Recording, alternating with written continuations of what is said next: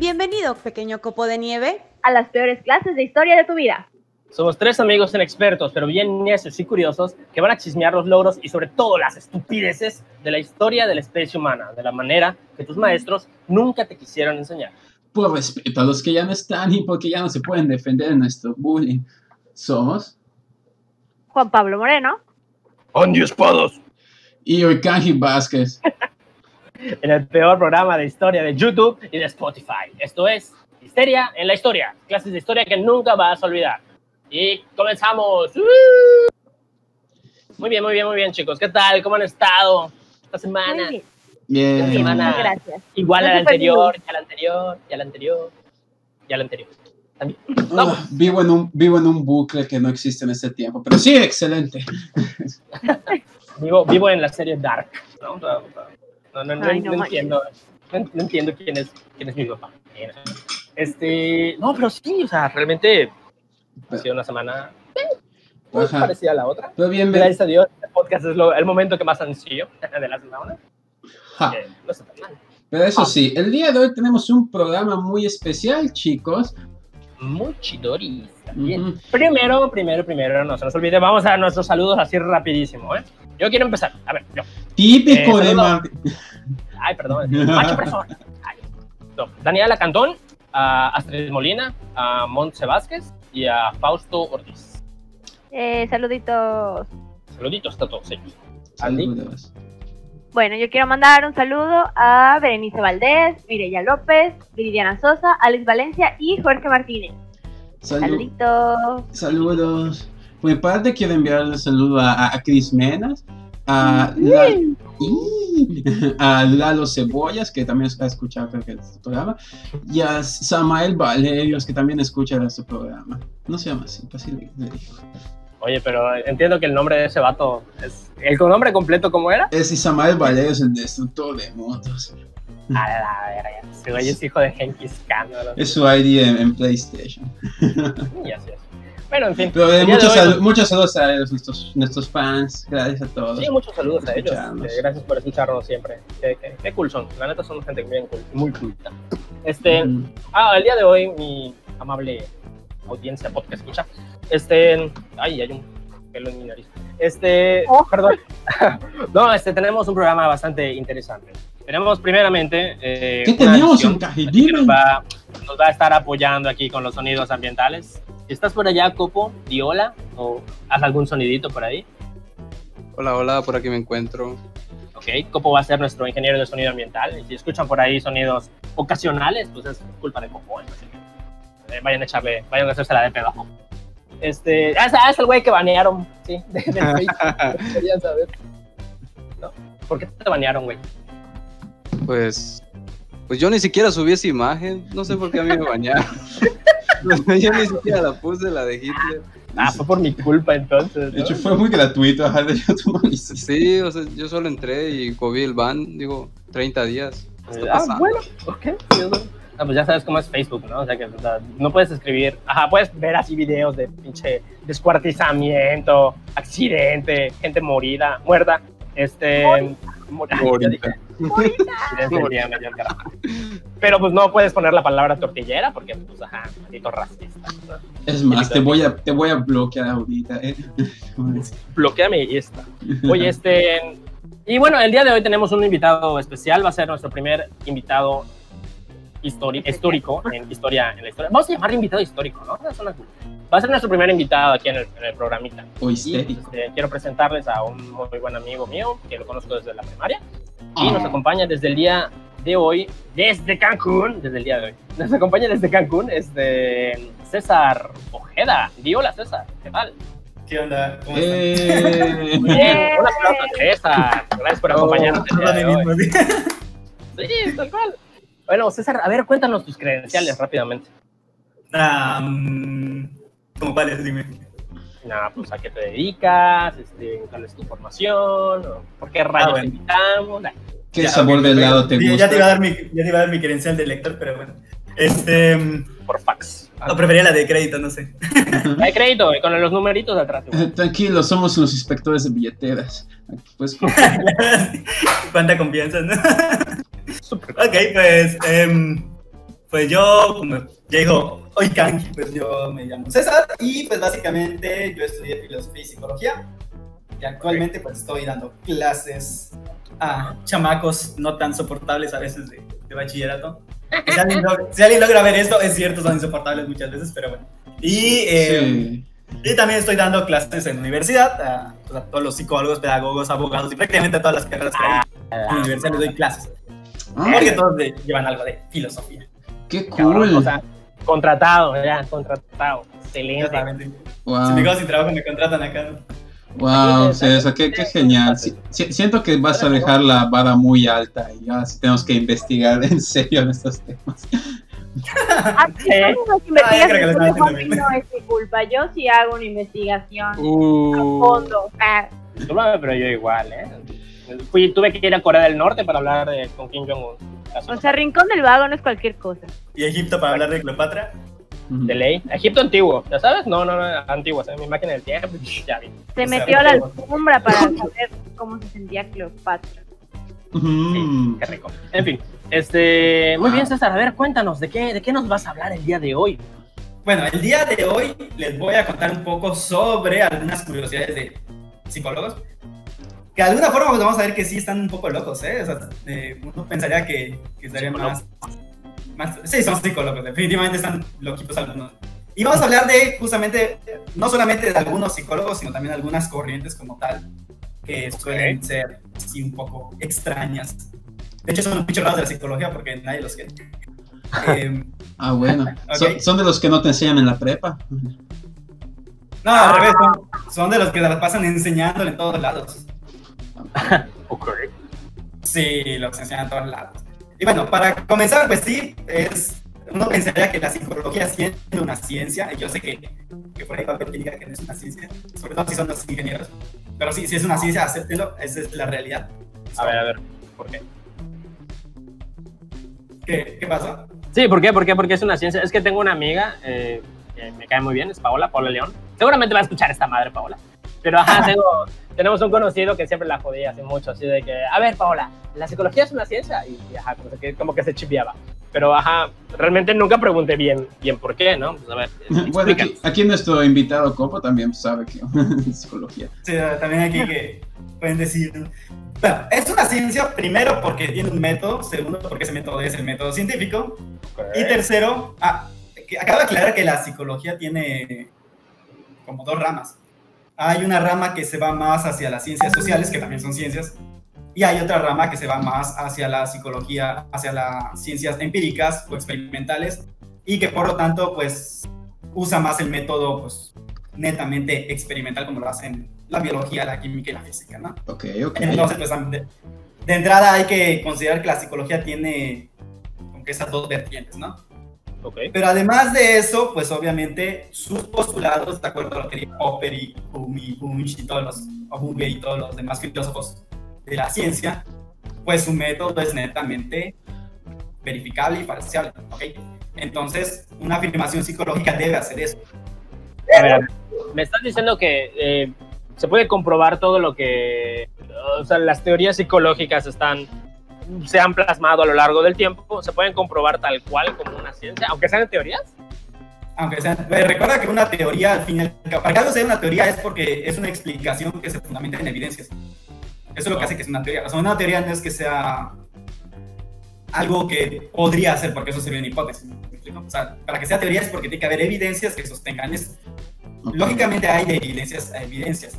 Aquí okay. el detalle es este, pues justamente que, de hecho, las que voy a mencionar son justamente todo lo que no es la psicología, o sea, todo lo que un psicólogo tiene que alejarse, pero que desafortunadamente pues ahora siguen enseñando bastante en muchos lugares. O sea, lo que no se debería de hacer nos vas a mantener, nos vas a decir, ¿no?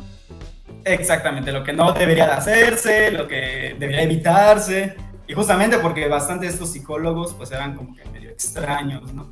Bastante extraños, diría yo. Okay. He, oído, he oído cosas, pero que ya adelante.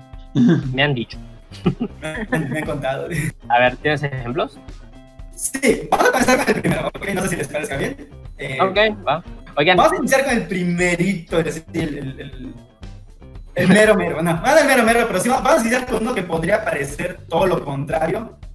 Porque, pues, de hecho, lo que él creó pues básicamente se utiliza hoy en todo, en neurología, en medicina, o sea, básicamente cualquier área de la medicina depende de él.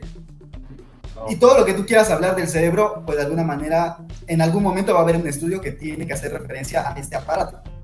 Para ser más exactos, estoy hablando del electroencefalograma, ¿ok? Ah, Yo ok, o sea, el cerebro tal cual como, como, como algo físico, no, no, no como algo de suposición, así de que, ay, lo que vive en ti, ¿no? O sea, el cerebro tal cual como, como, como tengo un, una madre agarrada en mi mano, ¿no? Son mis manos. Sí, exactamente. Esa máquina que él hizo es para eso, o sea, es justamente eh, para poder estudiar lo que serían las ondas electromagnéticas o la actividad, la actividad eléctrica que tiene el cerebro. A la madre. Y pues uno pensaría que eso es lo más científico que puede haber, ¿verdad? O sea, ¿qué, qué más científico puede ser que ponerte unos electrodos en la cabeza y poder detectar tus ondas eh, eléctricas y por lo tanto decir si estás pensando o no estás pensando y dónde está la actividad cerebral? Y de hecho eso lo utilizan mucho los doctores. La tiro por viaje es un estudio necesario que sirve sobre todo para detectar problemas como la epilepsia, tumores cerebrales, encefalitis, problemas del sueño. Oh, ok. Ahorita que estamos problemas de sueño, yo creo que necesitan el electroencefalograma. etc., ¿no? Epilepsia. Ya sabes de, ay, de la pandemia, de que, no puedo dormir, últimamente. Y así, lo, y lo han visto, lo han visto ellos, ya les he contado. así que, no mames, estoy despierto a las 6 de la mañana y no he dormido nada. Bueno, igual tú que te la pasas viendo series, no sé. No, y jugando, Call of Duty, ya sabes, ah, es horrible. No, les, les contaba antes del corte que pues ya me terminé todo Sword Art Online. No manches, se quieren un chingo, está muy buena esa serie. En fin, por favor, perdón. por favor, continúa. Ok. Sí, no, de hecho, si, de hecho, si escuchan cortado el audio es por su poder así cerebral de, de- de César, así que está haciendo interferencia con las máquinas y así como que no, no soporta tanto, tanta potencia así mental. Tú sabes, Entonces, el poder, el poder mental que tenemos los psicólogos para poder controlar sí, ah, bueno. Ok. Bueno, va. Ok. Entonces, eh, pues básicamente uno pensaría esto, ¿no? Que, que eso sería lo más eh, científico del mundo. Y sí, la máquina es bastante precisa en lo que se está haciendo. Hablando de siempre el, el, el, el, el electroencefalógrafo. Electroencefalograma. Ok, Ok. sí, ese. Ah, Ese, sí. Lo, curiosamente, el que lo creó, pues, resulta que, digamos que tenía su lado oscuro. Su lado oscuro. Resulta que, que este señor, cuando crea esta máquina, él realmente no quería tratar de, de comprobar nada científico, ¿eh? Ok. Todo lo contrario. ¿Qué querías? Lo que pasa es que realmente él quería, a cierto punto, poder demostrar que existen las experiencias paranormales. Para ser más exacto, la Ah, comunicación a distancia. Oh, Ah, madre. Ah, pero- pero- o sea, por paranormales no me. No, es que, perdón. Dicen paranormales, yo pienso así, pues en alguien que ya se murió, ¿no? O sea, pero no es más como telepático entonces, ¿no? Ah, bueno, vamos a cambiar de paranormales por... ¿Qué les gusta? Experiencias psíquicas no tradicionales. Extrasensoriales. Extrasensoriales, más fácil. extra- Experiencias extrasensoriales. lo que llaman Sí. Eso es lo que realmente. ¿Cómo? Aquí, sí, de eso, exactamente eso. Ese es realmente lo que él pretendía. Porque resulta que este señor, que por cierto no he dicho su nombre, me parece, se llamaba Hans Berger. Y Hans Berger, pues básicamente lo que Hans buscaba Berger. era Berger. Realmente no sé cómo se pronuncia porque es apellido alemán, entonces no sé, no sé cómo se pronuncia. Si hay alguien que. Hans, Hans, Hans Berga. Ok, sí, sí. Hans Berga, ok. Entonces, Bueno, el señor Hans, o Hansi para los amigos, básicamente él cuando tenía 19 años, pues resulta que le sucedió un evento un poco extraño, ¿no? ¿Qué fue lo que le pasó? Pues él, él estaba básicamente en la milicia, o estaba en el ejército, y como sabrán, como buen soldado, todas las mañanas pueden hacer sus actividades de ir a marchar Ujú. y ejercicio físico, ¿no? Pues imagínense Sí, que ustedes son un soldado de 19 años marchando por quién sabe qué territorios por ahí, todos nevados de Alemania pre-nazi. Ah, resulta- digo, pre, pre, pre, no, no era nazi. Ah, ok, ok. ok. ¿Estamos Eh, de- hablando del periodo entre guerras, más, o- más o menos? Más o menos aproximadamente. Ok, correcto. Y el caso es que él estaba haciendo pues sus actividades y de repente, pum, se lastimó. Y se lastimó más o menos grave. Pero pues, vaya, no, no puso en peligro su vida, simplemente se lastimó. Pero resulta que él, él tenía a su familia en una ciudad distinta, estaba en otra ciudad. Y que la hermana, justo en ese momento en que pues le pasó eso al, a su hermano, a Berger, pues ella agarró y le dijo a sus papás que su hermano le había pasado algo y pues que mandaran un telegrama. Y pues ven al papá mandando el telegrama y el telegrama llega ese mismo día, pero más en la tarde. Ociolitos. Recuerden que estábamos hablando de dos ciudades distintas. Ok. Y, ok, what the fuck, o sea, es como una anticipación, ¿no? O sea, que supo qué pedo. Pues más o menos. De hecho, sí pasa mucho con los gemelos. O dicen, dicen los gemelos que les pasa mucho. eh, que logran sentir lo que el otro siente, aunque estén lejos. Ay, pero... No sé, Sofía Niño de Rivera dice eso, que esa Justo estaba pensando. No, es que, ajá, imagínate que ah, dice ella en sus sketches que no mames, sea, imagínate que yo ahorita estoy en el cine y, y- y mi gemela así, de pronto está cogiendo y pierde la virginidad, de pronto yo, ¡au! Ah, Como que va, como que siente el pedo, ¿no? Cuando Bueno, me imagino que en cierto, me imagino que en Es ciertos. un muy mal momento para sentir, diría yo. sí, exactamente, es, ah, no sé. Ay, pero qué impresionante, o sea, su hermana supo qué pedo, o sea, y mandó eh, el telegrama, ¿no? Tipo como cuando sueñas con alguien, ¿no? Y dices, "Ay, le voy a hablar a fulanito porque soñé con el seguro está mal. Ah, Y te marcan el momento para el colmo. Sí. verga, sí se ha pasado, eh, es verdad, eso sí me ha pasado, así como que, güey, no mames, estaba pensando en ti, ¿no? Y dentro de la llamada. tu ex, eh, no es cierto. No, no. Pues eso es lo que le pasó. De hecho, le pasó eso y entonces a partir de eso como que siempre siguió toda su vida. O sea, estudió, hizo todo, Wow. pero siempre tuvo en su imaginación, en su cabeza, esta idea de que debe existir todo esto. Entonces, él de hecho ya tenía trabajos previos. No crean que, que el, el electroencefalograma fue lo único que creó él. Pero de estos trabajos previos que había hecho, fue que, eh, pues, de repente se le metió la idea y, bueno, podemos probar que existen estas experiencias y se le ocurrió el electroencefalograma. Al Ok. final, él nunca dijo nada de esto en sus escritos, más que algunas pocas ideas sueltas, porque resulta que al momento de estar, así que poniendo todo por escrito en sus investigaciones sobre todo esto, Ujú. ha hablado con, sí, con ciertos eh, físicos que se dedicaban justamente a las cuestiones de la electricidad, y ellos le sugirieron que de preferencia jamás mencionar este tema, así como que, ¿sabes qué, amigo? Está muy bueno lo que hiciste, está muy padre, muy chido todo, pero no, no lo menciones, ni siquiera lo toques, y básicamente en una de sus cartas, así literalmente lo dice. Por recomendación de mis amigos, he preferido no mencionar esto, pero realmente yo lo buscaba por esto. Pero, pero, pero, ¿por qué? ¿Por qué no querían? O sea, Creo que porque se, porque se veía muy loco y porque no podía vender como que su, su idea, ¿no? Ya sabes, como... eh, sí, sí, sí se un poco zafado de los pelos, entonces puede ser de que ah, no, no quería perder por credibilidad. Porque pues el invento es bueno, pero pues viniendo de... Toman muy en cuenta, pues depende de quién viene, ¿no? No, si, si tú tienes un apellido que suena como verga, pues no, no, no, no te voy a creer tanto, ¿no? Ok. O igual. sí. Seguramente eso le trajo mucho bullying en su escuela. No, Seguramente no. no, no. Mira, ahí viene el vergas. ok, ok. Interesante la vida de Hans. Hans, verga. Ok. Pero bueno, el señor Hans, pues básicamente eso fue lo que hizo. Entonces, realmente el, el, el electroencefalograma es para eso. O sea, realmente fue creado para fines, para demostrar que existía esa actividad. Lo que pasa es que los científicos lo agarraron, los doctores dijeron que sí servía para otras cosas. Eh, además de que saben que lo trató de ocultar. Esto jamás existió, nunca lo mencioné. Bueno, me obligaron a nunca decirlo.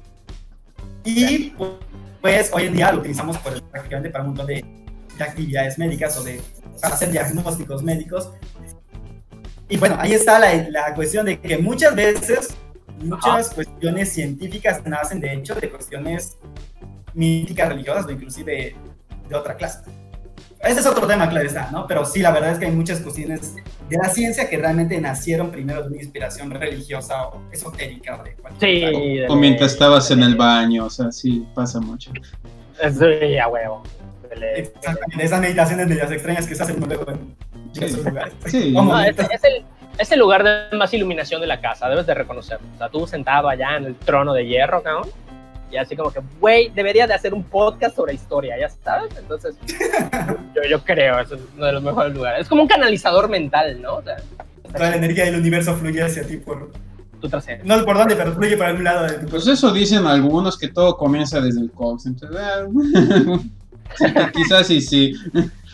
No, y si escucharon el podcast de Diógenes, amiguitos, pues el güey pues, le da razón, ¿no? O sea, el vato se cagaba en todos lados y era un chingón filosófico. Sí. Pues resulta, bueno, eso fue el caso de, de Berger, eso, fue- eso es lo que hizo Berger, ¿no? O sea, realmente él tenía ideas extrañas, pues, no va a decir que crees en que existen. Yo, una, de hecho, la época en la que él vivió, pues era una época todavía bastante extraña. Nosotros como que pensamos en la ciencia así muy, muy avanzada, desarrollada y muy racional y todo, pero pues, la verdad es que la ciencia de finales del siglo XIX y de principios del siglo XX era básicamente una mezcla de científicos raros con ideas raras, todavía muy apegadas a la filosofía y, a la- y al esoterismo y a la magia y a la religión. Y pues una parte muy racional, pero como que trataban de compaginar. ¿no? O sea, era una época en la que todo el mundo practicaba espiritismo, les llamaba la atención. Está bien, no, no, no, los, no los culpo. Sí. Ok. Bueno, y, y nos traes más ejemplos, supongo. Claro, eh, de hecho, ahora que mencionaba esa parte del siglo XIX, XVIII, eh, perdón, del XIX, XX y de esos inicios, vamos a tener a otro autor que también va a tener sus propias curiosidades. Pero no voy a mencionarlo exclusivamente, le voy a mencionar en general a la escuela. Hay muchas cosas que criticarle a la escuela. Y seguramente a causa de él es que ciertas personas como Copo, como Copo, pues dicen que la psicología es ciencia y si obviamente a mí me presentaran estas ideas, de hecho te las Sí, bueno, vamos, voy, a, voy a explicar el contexto rapidito. Es que aquí Copo igual, pues es, es psicólogo, entiendo. Entonces, este, ajá, me imagino que ahorita se están tirando misiles mentales, así, esos dos güeyes, ¿no? De que la psicología es una ciencia, no, ni madres, vete a verga. Entonces, me- imagino deben ahí estarse bombardeando. Pero por eso está Copo callado, está concentrando su ki para, para que le llegue. Vas a estar haciendo golpe mortal a la Sí. espalda. Sí, correcto. ok, ok. Bueno, entonces, eh, pues más o menos en esta misma época es cuando surge Freud. o la ima- o- Freud, Yo creo que todo el mundo conoce a Freud, Oh, ya sea sí. por la serie de Netflix. Por cierto, no tiene nada que ver con la... No, es no una puedo- mierda. no creo que el güey caza. Creo que el vato caza fantasmas, ¿no? O algo así. Ajá, de con- Netflix, la de Netflix.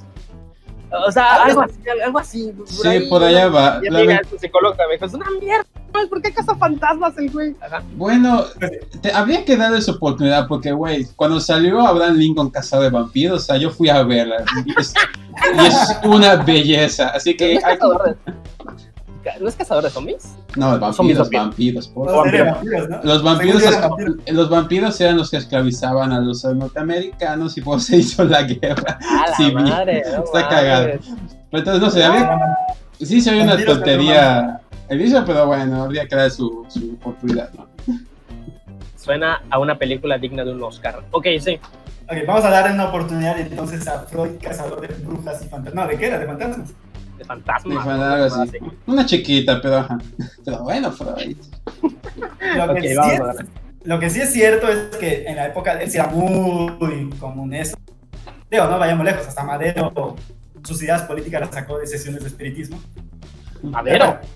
Madero, sí. Ignacio Madero, no, Francisco y Madero, bueno, Francisco Madero, eh, pues básicamente también dedicó a eso. Era común en la aristocracia y en la clase, en la clase medio alta y alta de la, de la época. ¿no? No Entonces, tenía vaya, no es que ni fuera- madres hacer, básicamente. Sí, exactamente, no tiene nada, yo creo que no tiene nada que hacer absolutamente, pero el caso es que Freud también es de esta época, entonces por eso no es tan extraño que nuestro amigo Hansi pues, haya hecho lo que hizo. Pero en el caso de Freud también, siendo de la misma época, también va a tener sus ideas medias extrañas. ¿Ok? Ok. Por ejemplo, ¿y ¿qué pasó con Freud? De hecho, no voy a hablar así netamente de Freud, ¿no? O sea, hay muchas cosas que se pueden Sí, sí, sí. por ejemplo, no voy a mencionar la parte de su adicción, que a su investigación a la cocaína, pero también tiene por ahí su... Se metía coca. Ah, a mí me gusta esa parte. Freud se metía coca.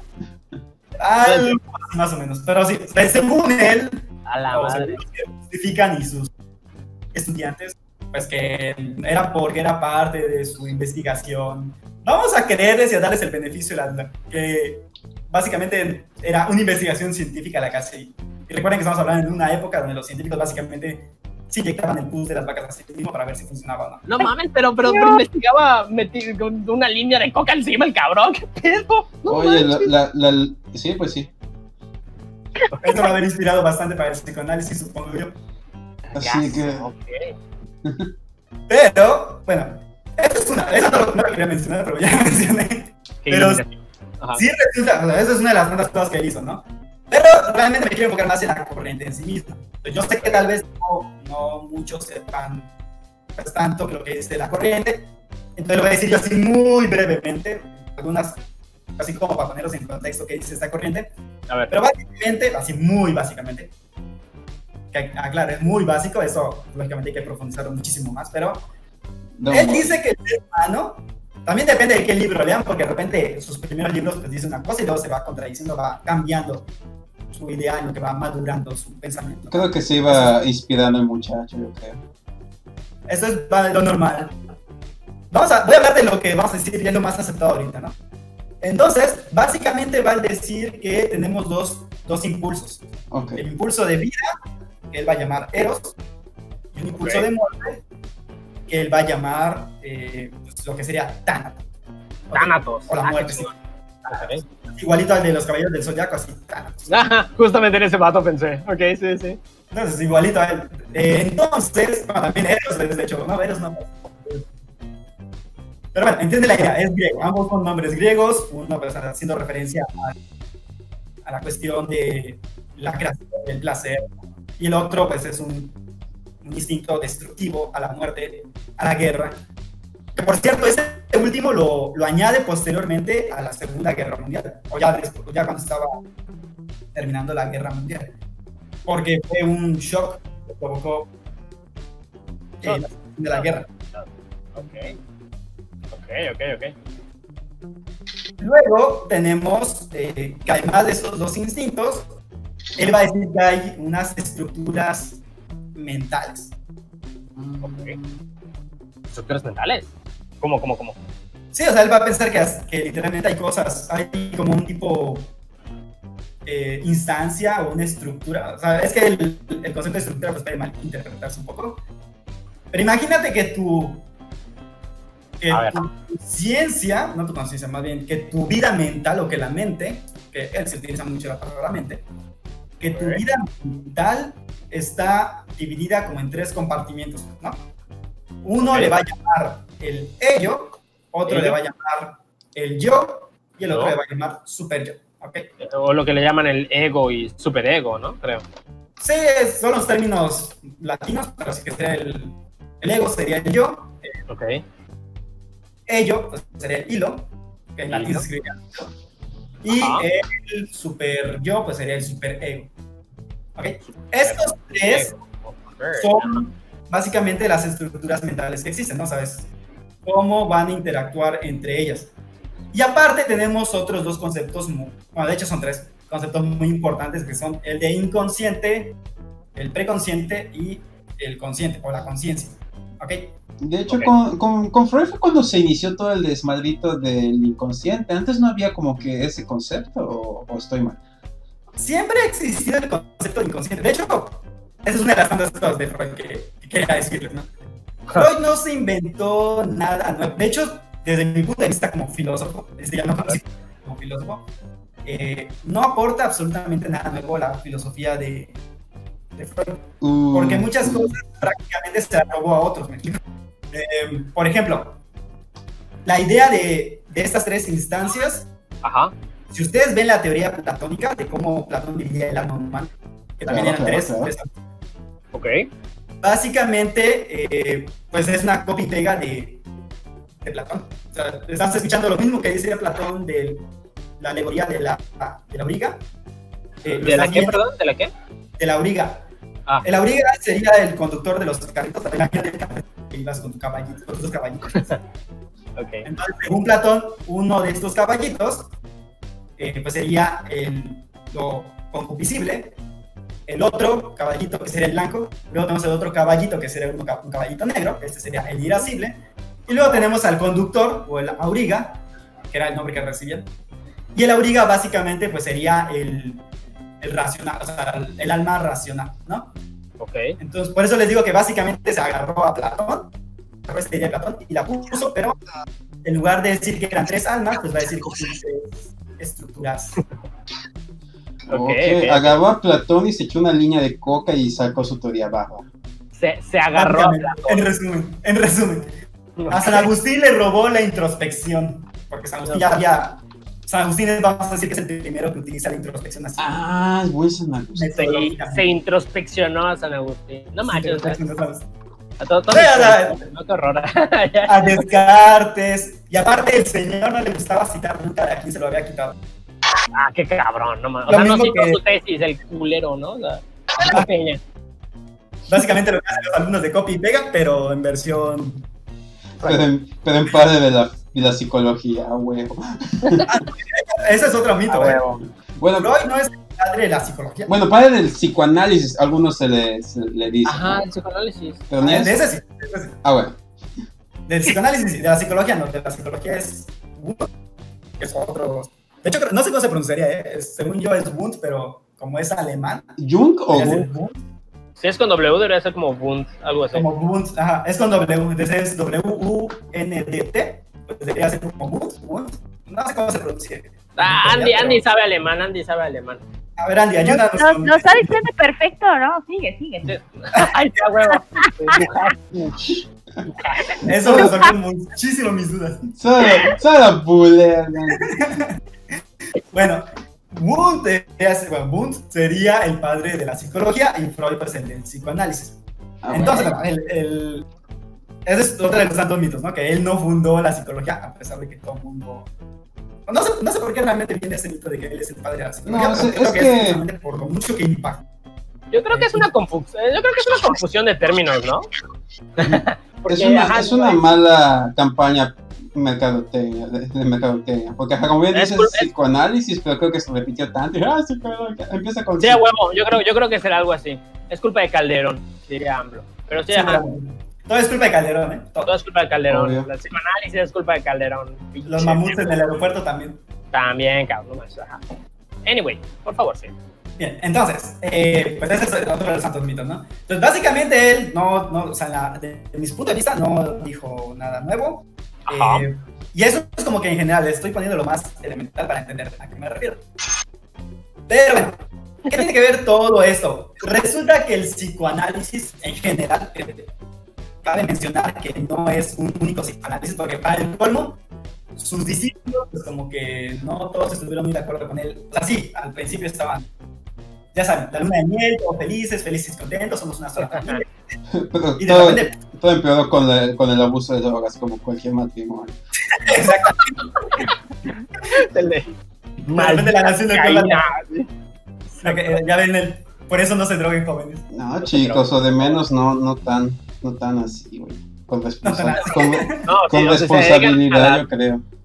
no se droguen si se dedican a la psicología, específicamente. Específicamente, sí. si no quieren que... Terminan no fundando quieren- mamadas, o sea. Exactamente. Pues básicamente eso fue lo que le pasó, de hecho. o sea, muchos de sus eh, discípulos se empezaron a separar porque no estaban de acuerdo o lo interpretaban de otra manera o pensaban de otra manera o tenían otras ideas completamente distintas sobre las que se apoyaban. Chale. Y pues básicamente se le fueron muchos de ellos y fundaron sus propias escuelas psicológicas, que, a la- que es- podríamos decir que son psicoanalistas en cuanto que tienen la misma rama, Ujú. pero pues tienen ideas bastante distintas a veces entre ellas mismas. Entonces, lo que pasó con el psicoanálisis es, aparte que se separa, pues que es una guerra de, de todos contra todos, porque el freudiano está contra, no sé, el de Carl Jung. Ok. Es una forma fácil de decirlo. ¿no? Los freudianos, Sí, es- los ortodoxos están contra, contra Jung y luego hay otros que están contra Adler, que es otro de los tantos discípulos. De Jung lo voy a mencionar en un momento. Suena- ese es. Suenan a nombres de ninja, Jun, ya sabes, así como un personaje Ah, de Naruto. Carl Jung, ah, sí lo conozco. Sí, dale. Ajá, peleando en era- Shinobi, Tal vez era este discípulo de Itachi o no sé. algo probablemente. Te falta odio Sasuke. Muy bien. Ah, y eh, bueno, eso es de las tantas problemas. ¿Qué, ¿Cuál es el problema con el psicoanálisis? ¿Por qué, qué tanto problema con el psicoanálisis?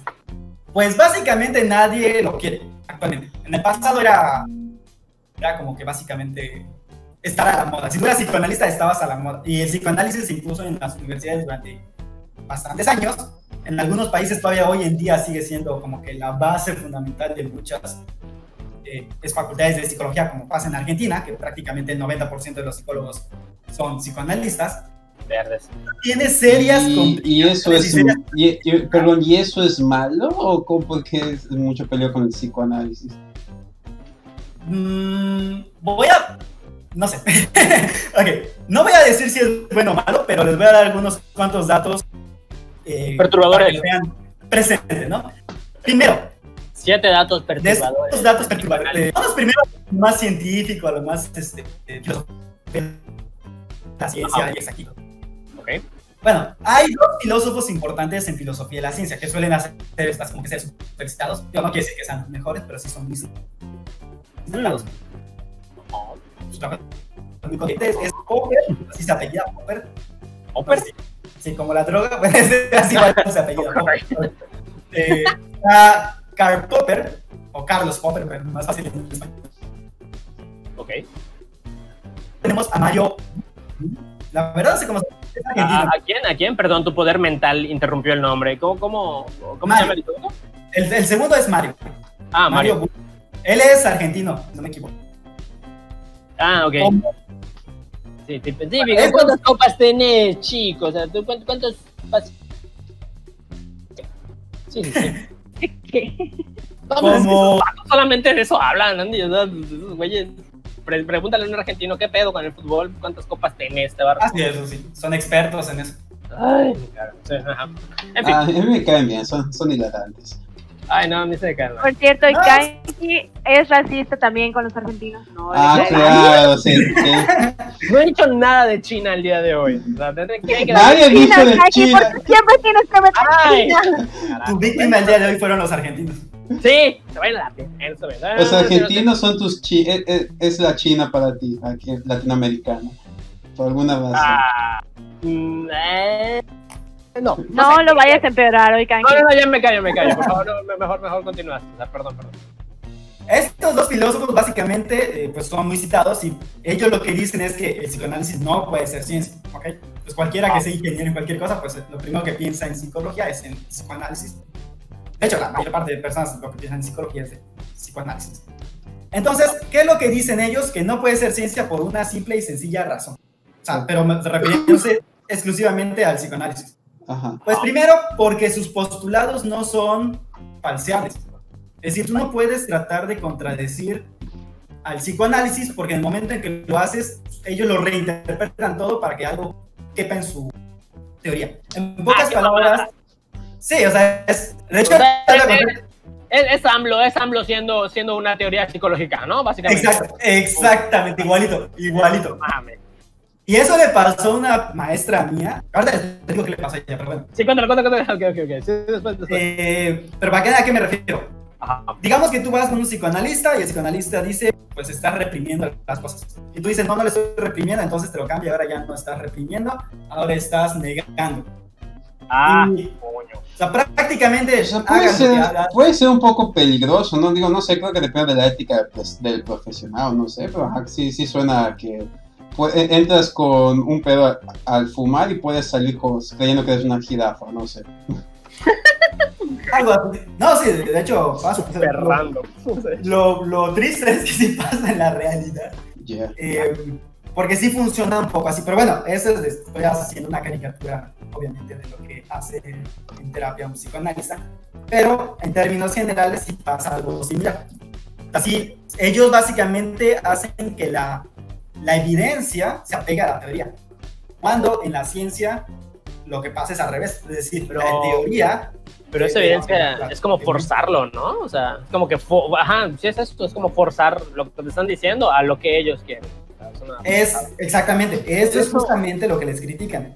Me suena un poco a que todo este pedo del coaching, las constelaciones y la chingada, ciertas, eh, no sé cómo lo llames tú, estas pseudocorrientes de psicológicas, o no sé cómo lo llames, vienen... Sí, no sé, o sea, siento que, siento que hay algo, siento que hay cierta base en ello, ¿no? O sea, que, que sí, es una, es una mamada, ojalá, de verdad no, una pendejada, toda esta madre. Ya tú, tú me sabrás decir qué opinas. Es que sí, o sea, de hecho, hay, bueno, hay un meme, a ver si alguien lo puede encontrar. Hay un meme donde está, es como un señor que está dando de, tomar con una jarra a alguien, Y de esta jarra, o de, esa- de esta jarra, o sea, hagan de cuenta que la jarra que tiene cae sobre una tacita y esta tacita a la vez cae sobre otra. Y, apa- y dice psicoanálisis, coaching, tú.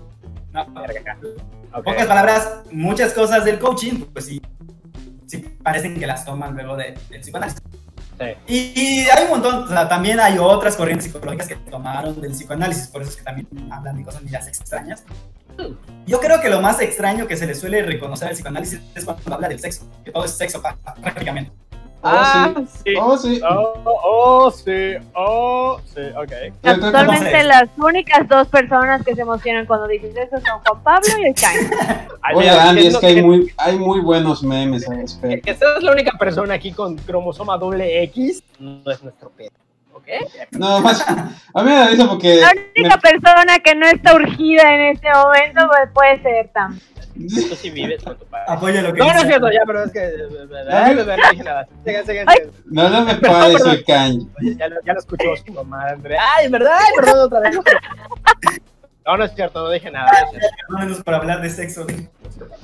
Ay, pero ya viste que la reacción rápida solo dicen la palabra sexo y todo. ¡Ay! Ya, ok, sí. No, pero ese güey. Pero ese güey sí tenía. Ajá, todo, todo te dicen así, "Ah, es que te proyectaba muy cabrón, Freud, o algo así, ¿no? O sea, siempre es Freud. Es la palabra que, con la que lo, lo relacionan más, ¿no? A ese Ajá. güey. De buena y, y que manera. según. Y que según quería con su mamá, una madre así. No, No, no creo que diga, creo que una de sus teorías por allá iba. o sea, no, no sé. Según sus biógrafos, sí tenía problemas con su madre. O sea, como que muchas cosas que él llegó a decir Ah, no, bueno. eh, tenían que ver con problemas no resueltos que él tenía con su madre. Sí, Esto va a depender de a quién leas. Entonces va, va a ser muy subjetivo. O sea, va, va a depender de a quién tú estés viendo sus biógrafos, pero Claro, hay claro. muchos que dicen que sí tenía serios problemas con su coca y serios problemas con, con su madre y que pues esto básicamente lo convirtió en su psicología. Ok. Ah, Otra cosa, ah, otra curiosidad aquí. Resulta que los psicoanalistas, porque ahorita decir que el psicoanálisis no es una ciencia parece que los ofende, pero en realidad el mismo Freud dijo que no era una ciencia. Así, tal cual. Ok. Es un arte. ah, A ver, yo me confundí. A ver, sí, por favor, sigue, porque no, ya me perdí. Sí. O sea, él, él dijo en sus escritos, de hecho lo pueden ver en algunos libros como Introducción al Psicoanálisis, así se llama, así se llama el libro, Introducción al Psicoanálisis de Freud. Él mismo dice en sus conferencias que el psicoanálisis no es una ciencia, pero que tampoco es una filosofía, porque por un lado no quería que fuera filosofía, a pesar de que me- casi toda su teoría se la robó a los filósofos, y por otro lado, la filósofos lo mezcló así como en un check. Sí, se llama check, ¿no? Lo Sí, así se llama check. shake, shake. Ah, Usaste Y- el término correcto, ok. Y bueno, lo agarra, lo mezcla y luego así lo, lo hizo, ¿no? O sea, la mitad viene de la filosofía. La otra mitad viene de la psicología y de la neurología que él estudia. Estamos hablando de la neurología de principios de siglo, entonces no, no podemos esperar gran cosa todavía, ¿no? Ok. Y pues básicamente de ahí saca el, el psicoanálisis, ¿no? Entonces, eh, pues él dice que no es una ciencia, que es una... Porque no quería ser una ciencia entendida en el sentido positivista. O sea, como lo entiende hoy un ingeniero, que por cierto muchas veces los ingenieros tampoco saben mucha ciencia, Hmm. se los dice a alguien que también es ingeniero hasta cierto punto. Bueno, casi ingeniero. What? Pero, casi ingeniero, sí, porque todavía me faltan unos semestres para acabar, pero casi ingeniero. A ver, a ver, a ver. ¿Estás estudiando aparte ingeniería, güey? Ingeniería en biotecnología. ¡A la madre! Pues, tengo, tengo las tres ramas del saber, humanidades con la filosofía. Sí. No, pues por, por eso hay interferencia, no mames, todo tu, todo tu ki así, así, la pura computadora, güey, ya basta, deja de hablar. Y mi ingeniería para decirle al taquero, póngale aguacate. Ok. Qué pro, ma, qué chido, qué chido. Entonces, bueno, el hecho es que él dice esto, ¿no? Que no es ciencia, que él lo que quiere hacer es una metapsicología. O sea, no es filosofía, no es psicología, es metapsicología. O sea, se va más allá de la psicología. Entonces, él mismo lo dice, se queda en un limbo entre ser ciencia y ser, pues claramente, una filosofía, ¿no? Entonces se queda ahí a la mitad. Entonces, bueno, eso es para que vean que muchos de sus seguidores tampoco es que lo hayan leído mucho, porque si lo hubieran leído, sabrían que él mismo dice que no son ciencia y que no pretendió jamás hacer una ciencia en el sentido Pues, ¿cómo de los, lo que se entendía por ciencia. pues, ¿cómo los enseñaba? con ¿Todos estaban en hongos o qué pedo? Porque se, se ha distorsionado un chingo. Eh, pues que hoy, hoy si no eres una ciencia no sirve, ¿no?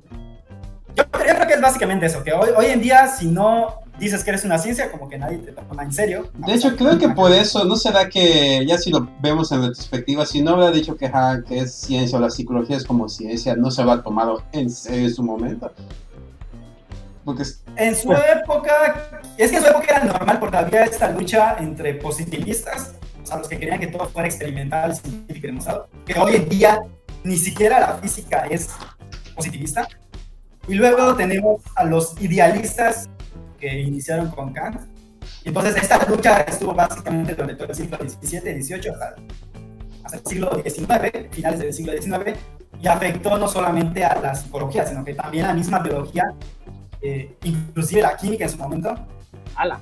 fue por esta lucha entre una visión positivista y una visión idealista. Cuando la visión positivista, luego va a haber una lucha entre esta visión y la visión más idealista. Pero bueno, hay que entender que Freud pues, fue alguien de, de su época. ok. Pues esto es lo que nos ha llevado a ciertos pequeños detalles al respecto teoría. Eso es respecto a la teoría en sí. Respecto a la práctica, y es aquí donde entramos en el terreno de, de algunas cosas bastante macabras o por lo menos bastante poco éticas. Por ejemplo, tenemos que entre las críticas que se le han dado al psicoanálisis está en primer lugar algunas afirmaciones bastante raras eh, por parte de algunos de sus miembros, como es el caso de Bruno Bettelheim, o Bettelheim. Sí. Bettelheim. que ¿Por qué, él, ¿Por qué todos esos güeyes eran alemanes? ¿Qué pedo?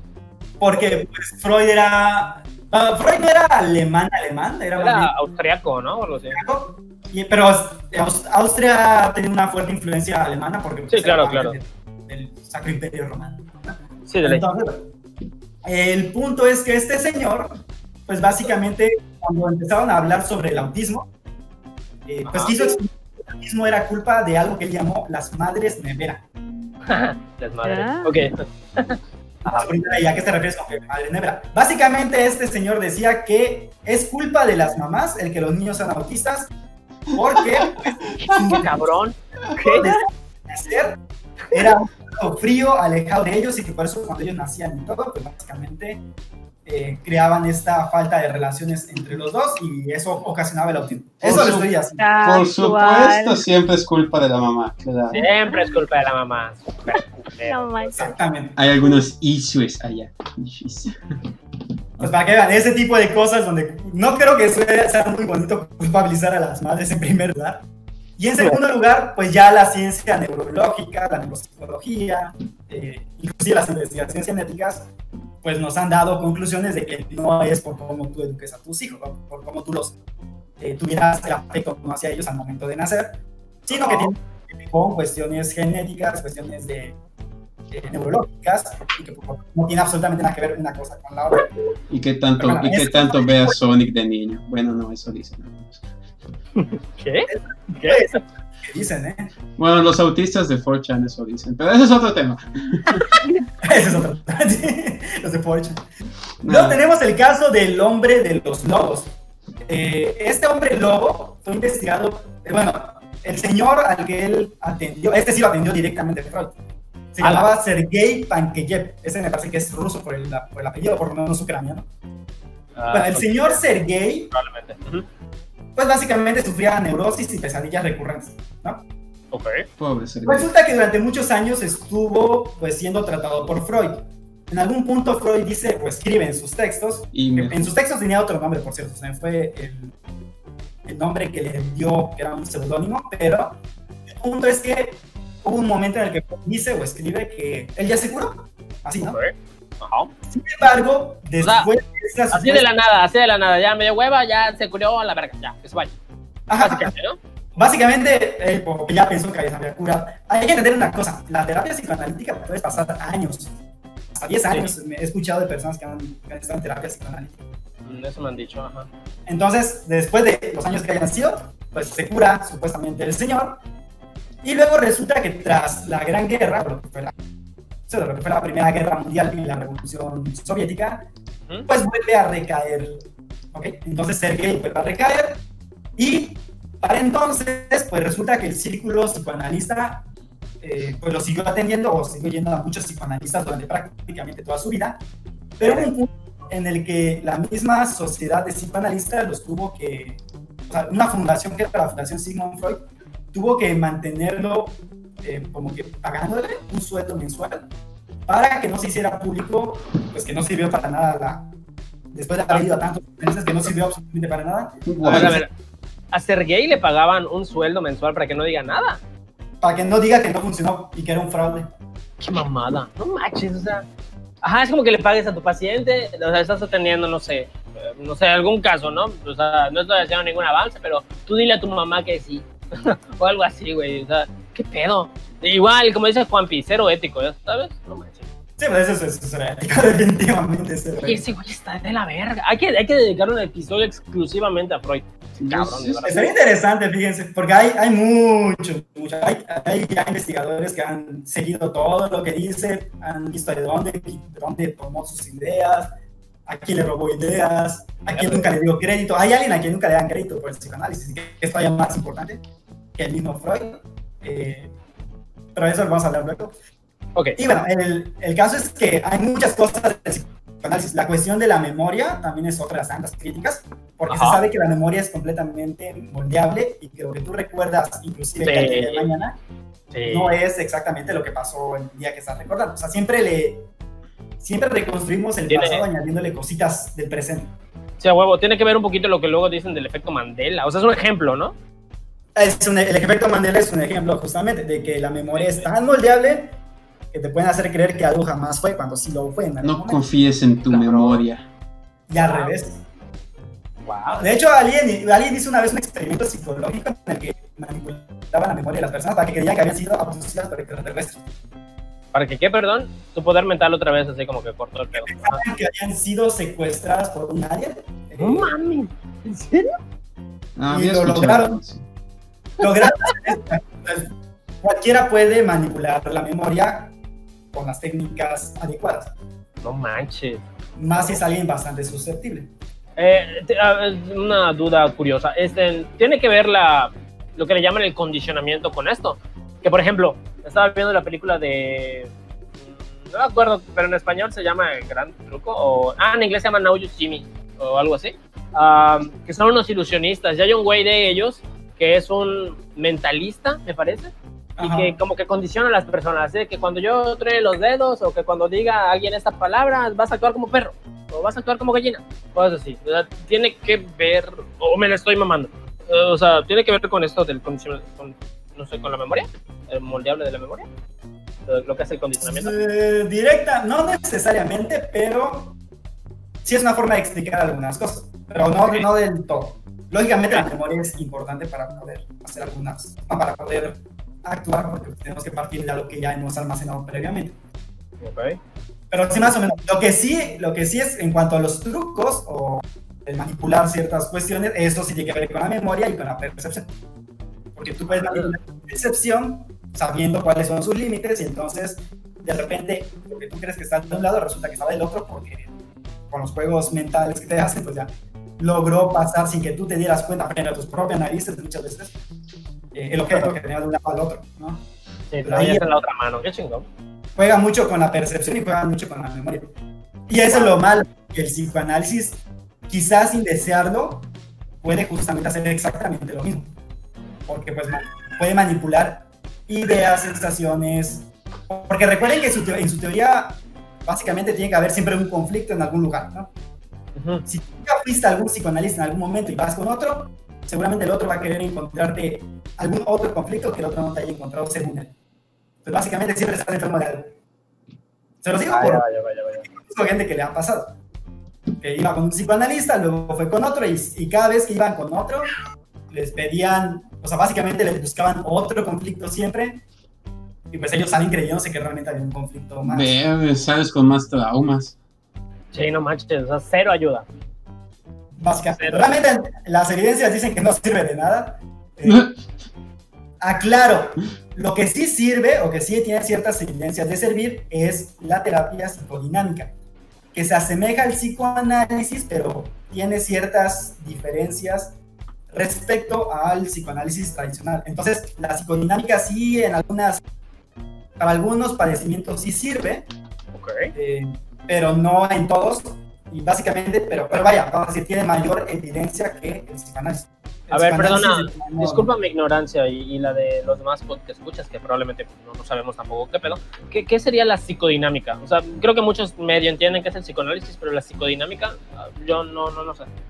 La psicodinámica se centra, pues como su nombre indica, en, la, en el dinamismo que se da dentro de estas instancias que dice. Básicamente la teoría es la misma. Lo que cambia es más bien que en la práctica hacen cosas que no haría un psicoanalista tradicional. Por ejemplo, en la psicodinámica sí se utilizan pruebas psicológicas, ya sea las estandarizadas, que son las que sí tienen evidencia científica, pero suelen utilizar mucho las que son, eh, o las que llamaríamos proyectivas, porque Ok. ellos dicen o asumen que este inconsciente que Freud decía que únicamente se puede acceder a través de la asociación libre, que es un método que él utiliza, que es básicamente cuando te acuestas en el diván, Ok. empiezas a hablar, Ajá. esa sería la asociación libre Ah, entre otros métodos que tiene Freud. Pero ellos dicen que sí se puede a través de estímulos determinados, como puede ser un dibujo, y por eso te dicen, pues vas a hacerme el dibujo de una casa, de, una, de un árbol y de una persona. oh, ya. Esos son el- los proyectivos. Sí, sí, sí. Hay muchos tipos de proyectivos, pero básicamente este es el más famoso que seguramente si alguien alguna vez ha ido a pedir un trabajo, se lo han pedido en algún momento de su vida. Sí, sí, sí. A, mí me ha tocado, ¿no? Que, eh, ajá, el que tú dices, la casa, eh, una personita y algo más. Un Una árbol. tampoco hay evidencias, hay- y un árbol. no hay evidencias tampoco de que sirva, pero bueno, es, el más, es de los más usados, inclusive por psicólogos que dicen ser muy apegados al, al método científico, pero siguen siendo muy usados estos tests, a pesar de la evidencia de que no sirven absolutamente para nada, pero bueno. Mm. Para ser honestos, a veces los he utilizado, pero porque los- Ay, Ah, yo huevo, ya. todavía estaba esperando que acabara la contingencia para ir con mi psicólogo y que me dijera qué significaban las madres que dibujé. Ay. Ah, sí. puedes ir por internet. Sí, ¿cómo dibujé este puerquito? Dime qué significa. Un puerquito de cinco patas, ¿no? Que creo que había una mamada así de, de, de- del cochinito, ¿no? Que ¿dónde lo dibujas? ¿De que cuántas patas tiene? Buena mamá. Lo Cochino. de, lo de los- sí, lo de las patitas no tanto. Eso te lo En aplicaron la, en la escuela, en la escuela me hacían hacer así lo típico de la casa, pero siempre me cagaba porque era así como que solo te decía, no, dibuja una casa. Tú, tú, tú toda literal, así como que dibujabas la casa nomás, y el, y el güey de al lado le ponía arbolitos y tal, pero y lo empezaban a descifrar y, ah, es que si pusiste el arbolito Ah. significa, y si tú no lo pusiste es porque es falta de creatividad, y yo, güey, me pediste una casa, Ah, no mames. Ahora, ahora yo les voy Pues a mira, contar voy a algo. dibujar una vega para que te lo... sí, cabrona. No, no, no. Yo les voy a contar algo. A ver, tú, tú me dirás, César, qué pedo, por ejemplo. O sea, desde tu perspectiva, eh, tu humilde perspectiva. ¿no? Tenía por allá una, una ex eh, que se la pasaba dibujando árboles, pero a sus árboles le ponía ojos. ¿sabes? Ay, qué miedo. Entonces, Ah, llegué a hacer eso una vez. Ok. No, no sé, eh, por ahí una amiga sí Es- le- una, una, una amiga, Sí, una sí, amiga, una, una amiga sí le conté, que creo que es psicóloga, y me dijo, no mames, esa madre es raro, o, o está mal, ¿no? O sea, que, que según representaba cierta potencial Eso no es de. Una, una madre así, no, no me acuerdo, pero, pero sí dije, ah, debo de, debo de re- reconsiderar mi relación. bueno, sí. ¿O tú, Y tú si, qué? estaba, si era así ella o no. Pues, pues con el tiempo sí, sí lo noté, ¿sabes? Pero pues, no, pues por algo es ex, ¿sabes? Entonces, ajá. No Igual, sé, yo- no, igual yo tuve cierta culpa, ¿no? Pero, ajá, o sea, pues ellos dos, la relación, la relación tóxica por la que todos hemos pasado. ¿sí? De casualidad no, no te. No estaba como que siempre pendiente que hacías pensando que ibas a hacer algo malo. Ah, Mejor sigamos el tema. Continuemos entonces. Bien, entonces, continuando. Bueno, recuerden que les dije que el psicoanálisis no es el- la única corriente de, de psicoanálisis, que hay muchas. Ok. ¿Sí? Sí, sí. Sí lo recuerdo, ¿no? Sí, sí, sí, nos dijiste. Sí, sí, sí me Hay otro, uno de los tantos discípulos de Freud. Si Freud estaba medio raro, medio extraño en algunas cosas, el siguiente está todavía peor. Pues es medio divertida su vida, pero bueno. Venga. Eh, se llama Gustavo Jung, o Gustav Jung, bueno, el nombre es Gustav. Ah, güey, Gustav Jung. Vamos a decirle Gustav. Gustav. Gustav. Gustav. Entonces, tenemos que Gustav, eh, pues básicamente era, había sido discípulo de Freud, había participado en la fundación del psicoanálisis, y como otros de los tantos discípulos que ven a su papá drogarse, bueno, decidió mejor separarse, y al separarse fundó su propia escuela. Lo que es interesante de él es que básicamente a la misma edad que el primero que habíamos dicho, o sea, nuestro amigo Hans, o sea, a los 19 años también, empezó a asistir a sesiones espiritistas. O sea, todavía no era psicólogo, ¿no? Eso era muy común antes, oigan, realmente. Sí. Sí, les digo que era pan de todos los días. Era algo así como, oh, tengo ganas de hablar con mi abuela Sí, de muerta, hecho- vamos a hacer una sesión. De hecho, Jaudini, el, el amo del escapismo, eh, le- él está buscando espiritistas, pero para, pero para desmentirlos. Él está buscando en verdad un espiritista que fuera muy real. Era muy común en la época. Ah, sea, wow. demasiado común en la época. Era como que la actividad de los domingos por la tarde. Oye, Sí, oye, sí, hay que, hay que retomar esa actividad, eso es divertido. Qué, buen, qué buenas tradiciones. Sí, sí, sí. sí. Paso. Ok, sí. Pues era espiritismo, bueno, empezó a asistir a sesiones de espiritismo, pues básicamente toda su vida fue muy común este tipo de cuestiones. Y pues era alguien que estaba súper, súper, súper traumado con eso. Entonces, cuando él comienza a hacer su teoría de la personalidad, o sus teorías, pues básicamente comenzó, bueno, él, él empezó a, a retomar como que cosas de muchas religiones, culturas, ya sabrán, ¿no? Eh, filosofías, y pues básicamente se inventó una psicología que toma muchos elementos de Freud, pero que le da otro énfasis completamente distinto. Solo voy a mencionar dos, dos cosas sobre las que tenemos estas diferencias. Primero, el inconsciente de Freud, que, se- que en Freud es algo individual. Ajá. En el caso de Jung o de, o de Gustav, de nuestro amigo Gustav, eh, él va a decir que ese inconsciente es colectivo. Ah, sí, cabrón. Ajá. Esa- Hagan de cuenta que es como que tú tienes, ya ven que hoy existe la nube y que todo lo que tú Una usar- mente colmena. Una mente de colmena, ¿no? Creo que sí. Sale, hay un Ricky Morty, Ricky Morty, un episodio de eso, está chingón. Pues sería eso, sería como que tú tienes una nube compartida con toda la humanidad. Entonces, eh, todo lo que la humanidad ha creado, hecho y dicho a lo largo de su historia está almacenado en este inconsciente colectivo, que obviamente, como su nombre indica, es De inconsciente. hecho, fíjate que había escuchado que este inconsciente colectivo es tan real que podríamos decir que esta mente colmena básicamente es el Internet. O sea, básicamente el Internet es nuestra mente colmena, es lo que entiendo. Porque es lo que va dictando hacia dónde va la evolución prácticamente, ¿no? O sea, sí, es la conectividad, la conectividad de todos. Y nosotros en el Face. Sí. Sí, sí, sí, sí, sí, pero eh, resulta que esta idea tampoco es novedosa. Se la robó a un filósofo también. Ah, puta madre. Ok. De hecho, es, era Averroes, me parece, el que decía, en que interpretaba cierto intelecto agente en Aristóteles, pero él lo interpretaba como que este intelecto era de toda la humanidad. Entonces, básicamente, él hace lo mismo, pero se lo asigna estas características al inconsciente, Eso es similar. que es colectivo. Y en este inconsciente colectivo vamos a encontrar el segundo elemento, que son los famosos arqueotipos. Ah, Los sí. arqueotipos son básicamente ideas eh, que todas las culturas han tenido sobre ciertas, vamos a llamarle símbolos, son como que símbolos que todos compartimos, según él, Ok. Y que pues tenemos un montón de ellos. Yo no pensaría que eso no afecte en nada, si no fuera porque todos los de los 12 pasos dicen fundamentarse en su, teo- en su teoría, y hasta la fecha hay muchos que de hecho creen en, en todo esto. 12 Ok. pasos como los de Alcohólicos Anónimos, ¿así dices? Eh, exactamente a eso me refiero. Ellos dicen que se fundamentan mucho en Jung.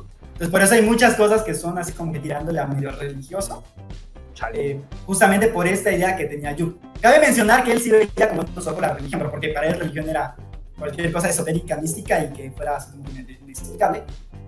Pero ¿saben dónde sí lo vemos muy reflejado? Justamente en el cine. En el cine y obviamente en los videojuegos y obras de literatura, donde pues podemos encontrar los famosos arqueotipos, por ejemplo, del héroe, del elegido, del sabio, ¿no? Entonces, Sí. cualquiera que haya- visto Star Wars o que haya visto El Señor de los Anillos, Oh, es verdad. Sí, son arquetipos que se repiten. Llega un punto que no hemos inventado nada nuevo. Ajá, Sí, básicamente todas las historias que veamos son la misma Ajá. idea, pero con diferente historia. O sea, Yoda, el señor Miyagi, Gandalf, ¿quién más quieres, Juanpi? Um, Sí. e- e- El maestro Splinter de las Tortugas Ninja, ¿y eso? Es Qué cabrón, es verdad. Wow, sí, los arquetipos son interesantes. qué cool. Sí. Es muy interesante cuando haces videos y todo eso, o bueno, cuando haces este, videojuegos o ese tipo de, de cosas, pero pues llevándolo ya a una terapia pues obviamente un poco distinta la situación, ¿no? Y lógicamente eso es algo que no se puede comprobar científicamente, es decir, esto no es ciencia nuevamente. Como filosofía, pues igual lo puedes discutir, pero en filosofía lo puedes poner en entredicho siempre. El problema es que en terapia tú no pones en entredicho tu teoría. Que es una Sí. Um, un amigo psicólogo una vez dijo, um, sí, dijo, ah, tú, tú me dirás qué opinas, ¿no? Este, que realmente lo que explica al ser humano es la psicología, pero lo que lo salva, o sea, de cambiar la mentalidad o algo así, es la filosofía. Tú me dirás qué, qué opinas. Yo, si me preguntaran a mí qué prefiero ser, yo diría que primero soy filósofo. De hecho, primero soy filósofo y luego soy todo lo demás. Vaya. Primero pienso y luego, existo. Ah, Les voy a ser honesto con mis alumnos cuando yo les, porque yo les doy, eh, les he dado sobre todo las materias de filosofía de la ciencia, psicología experimental, de lógica, epistemología, etc. O sea, todas las que tienen que ver con la rama científica. Cuando les enseño estos temas, yo les digo, ¿te interesa el psicoanálisis? Porque pues dice cosas así medias extrañas, esotéricas, que wow, te sorprenden. Mejor estudia filosofía, déjate. No, no. Si vas, a, si vas a meterte con temas que van más allá de lo científicamente comprobable, que no es que sea malo que vayan más allá de lo científico. Lo malo es cuando tú quieres hacerlas pasar por ciencia y que encima quieras decir que son efectivas cuando científicamente han demostrado que no lo son. Entonces, si tú quieres, porque te interesan estos temas más profundos de la humanidad, Ujú. ¿para qué te casas con una sola idea cuando puedes tener todas las ideas y obviamente poder analizarlas y criticarlas todas porque estás en una posibilidad de verlo de un modo global, no Sí, simplemente desde una pequeña perspectiva? ¿Ok? vaya, vaya, vaya. Entonces, ¿qué es lo que yo podría decir al final de todo esto? A ver, Estas son- Ay, perdón. Estas son algunas de las curiosidades que hemos visto de la psicología. Todavía se siguen enseñando, desafortunadamente, eh, como si fueran parte de la ciencia psicológica, ok. pero sí es importante en- entender un poquito que todas estas tienen un trasfondo histórico, filosófico, Ajá. político del por qué salen, Oh. y que por lo tanto, pues yo sí diría que dos veces si van a ser eh, porque sí está un poquito. O sea, sí, sí puedes caer en. Decía, no entender tanto a ti mismo o a veces a la gente que puedes caer en cada cosa que la verdad sí estás. Uno diría, ¿y este qué le pasó? ¿Qué se fumó, no? ¿Qué cocaína se metió, maldito Freud? El de todos, ¿no? de la- que dejó sin nariz a Voldemort. De la que dejó tartamudo a Porky. Ha de haber sido muy buena esa. Qué chingón. Ah, bueno, se perdió la nariz. ok. Entonces, sí, esa sería como que mi idea así final, ¿no? O sea, hay que tener mucho cuidado. Estos suenan muy atractivos porque personas es como que ah, es, es algo oculto, algo que no te dice, no te cuenta, pero aparte que no son nada novedosos, eh, pues sí, hay muchas cosas que obviamente pueden. Puedes poner. Vaya. De, de entrada, si eres un paciente, pues vas a perder mucho dinero en algo. Ah, repite, porque tu poder mental así interrumpió otra vez tu audio. Sí, lo siento. Eh, si eres un paciente, pues básicamente vas a perder dinero. Imagínate 10 años de terapia. ¿Quién rayos avienta 10 años de terapia? No mames, sí, qué cabrón. O sea, es como, es, como, es, como, es como al carro que te la pasas cambiándole piezas y piezas y sigue así jodido y nunca va a estar igual, ¿no? O sea, Sí, pero el carro lo puedes otro. vender. Digo, ¿tu mente qué haces? ah, chale, no, pero- no puedes hacerle mucho. ya, ya, No, no, oye, ¿te acabas de referir a ti mismo como un carro jodido? Ok. como un, un bochito, soy un clásico. Ok. No, no, no, no, no. Interesante, interesante. Muy bien. Muy bien, muy bien, muy bien. Bueno, pues, eh, ya para concluir, ¿con qué nos dejarías, este, amigo mío? Estudia filosofía. Estudia filosofía, ya lo lleno. ¿Quieren entender todo eso? Estudia filosofía, más fácil. Ah, Eh, Está cool, o sea, lo- algo, algo que he mencionado en episodios anteriores es que no se conformen con lo que escuchamos acá, ¿no? O sea, ustedes vayan, investiguen, al final cada quien hace su propia, pues, eh, co- co- conclusión u opiniones, ¿no? Sí, Pero obviamente es- es súper divertido interesante leer algo. escuchar. Claro, es, es divertido y está súper interesante igual escuchar este, lo que, pues aquí, ahora sí que un experto aquí como César, pues, pues nos, nos, este, nos explica, ¿no? Y pues, pues sí, entonces, estudian filosofía, amiguitos. en fin, bueno, pues vamos a, vamos a finalizar el podcast, compañeros. Me dio mucho gusto tenerles aquí el día de hoy, pero ya se nos está acabando, se nos está acabando el CD, nuestro disco de vinilo ya se está acabando. Eh, pero pues mil gracias César y esperamos tenerte por aquí de vuelta con, con- con menos poderes mentales porque pues sí, ajá. Destruyes las bocinas. Lo sé, soy grandioso. Lo sé, lo sabemos igual. Sabemos. Pues mil gracias. Ah, no sé, algo que quieras decirle a tus alumnos de bachillerato. Vamos a pensar que lo van a escuchar. Mm. Estudienlo porque si no los reprueba a todos. Sí. Motivando a los alumnos desde hace tres años. Sí, motivándolos al suicidio. No, está bien. Este, pues mil gracias entonces. Pues aquí, no, aquí, aquí paramos eh, la transmisión. Pues muchas gracias por habernos acompañado, mis queridos que escuchas. Y nos vemos próximamente. Así que despídete, Andy. Bye bye. Despídete, Juanpi. Adiós. Ah, despídete, César. Chao. Chao. Gracias ¿Cómo por estás acompañarnos, César. Gracias, gracias. A ustedes por invitarme. Si Copo está por allá, que se despida también. Chao, chao, chao, chao. Sí, sigo por acá. Gracias, Copo. Y pues bueno, ya soy Kenji Vázquez, aquí con mis amigos, y pues les deseo una bonita semana. Recuerden, amigos, sean históricos, no histéricos. Adiós. Bye.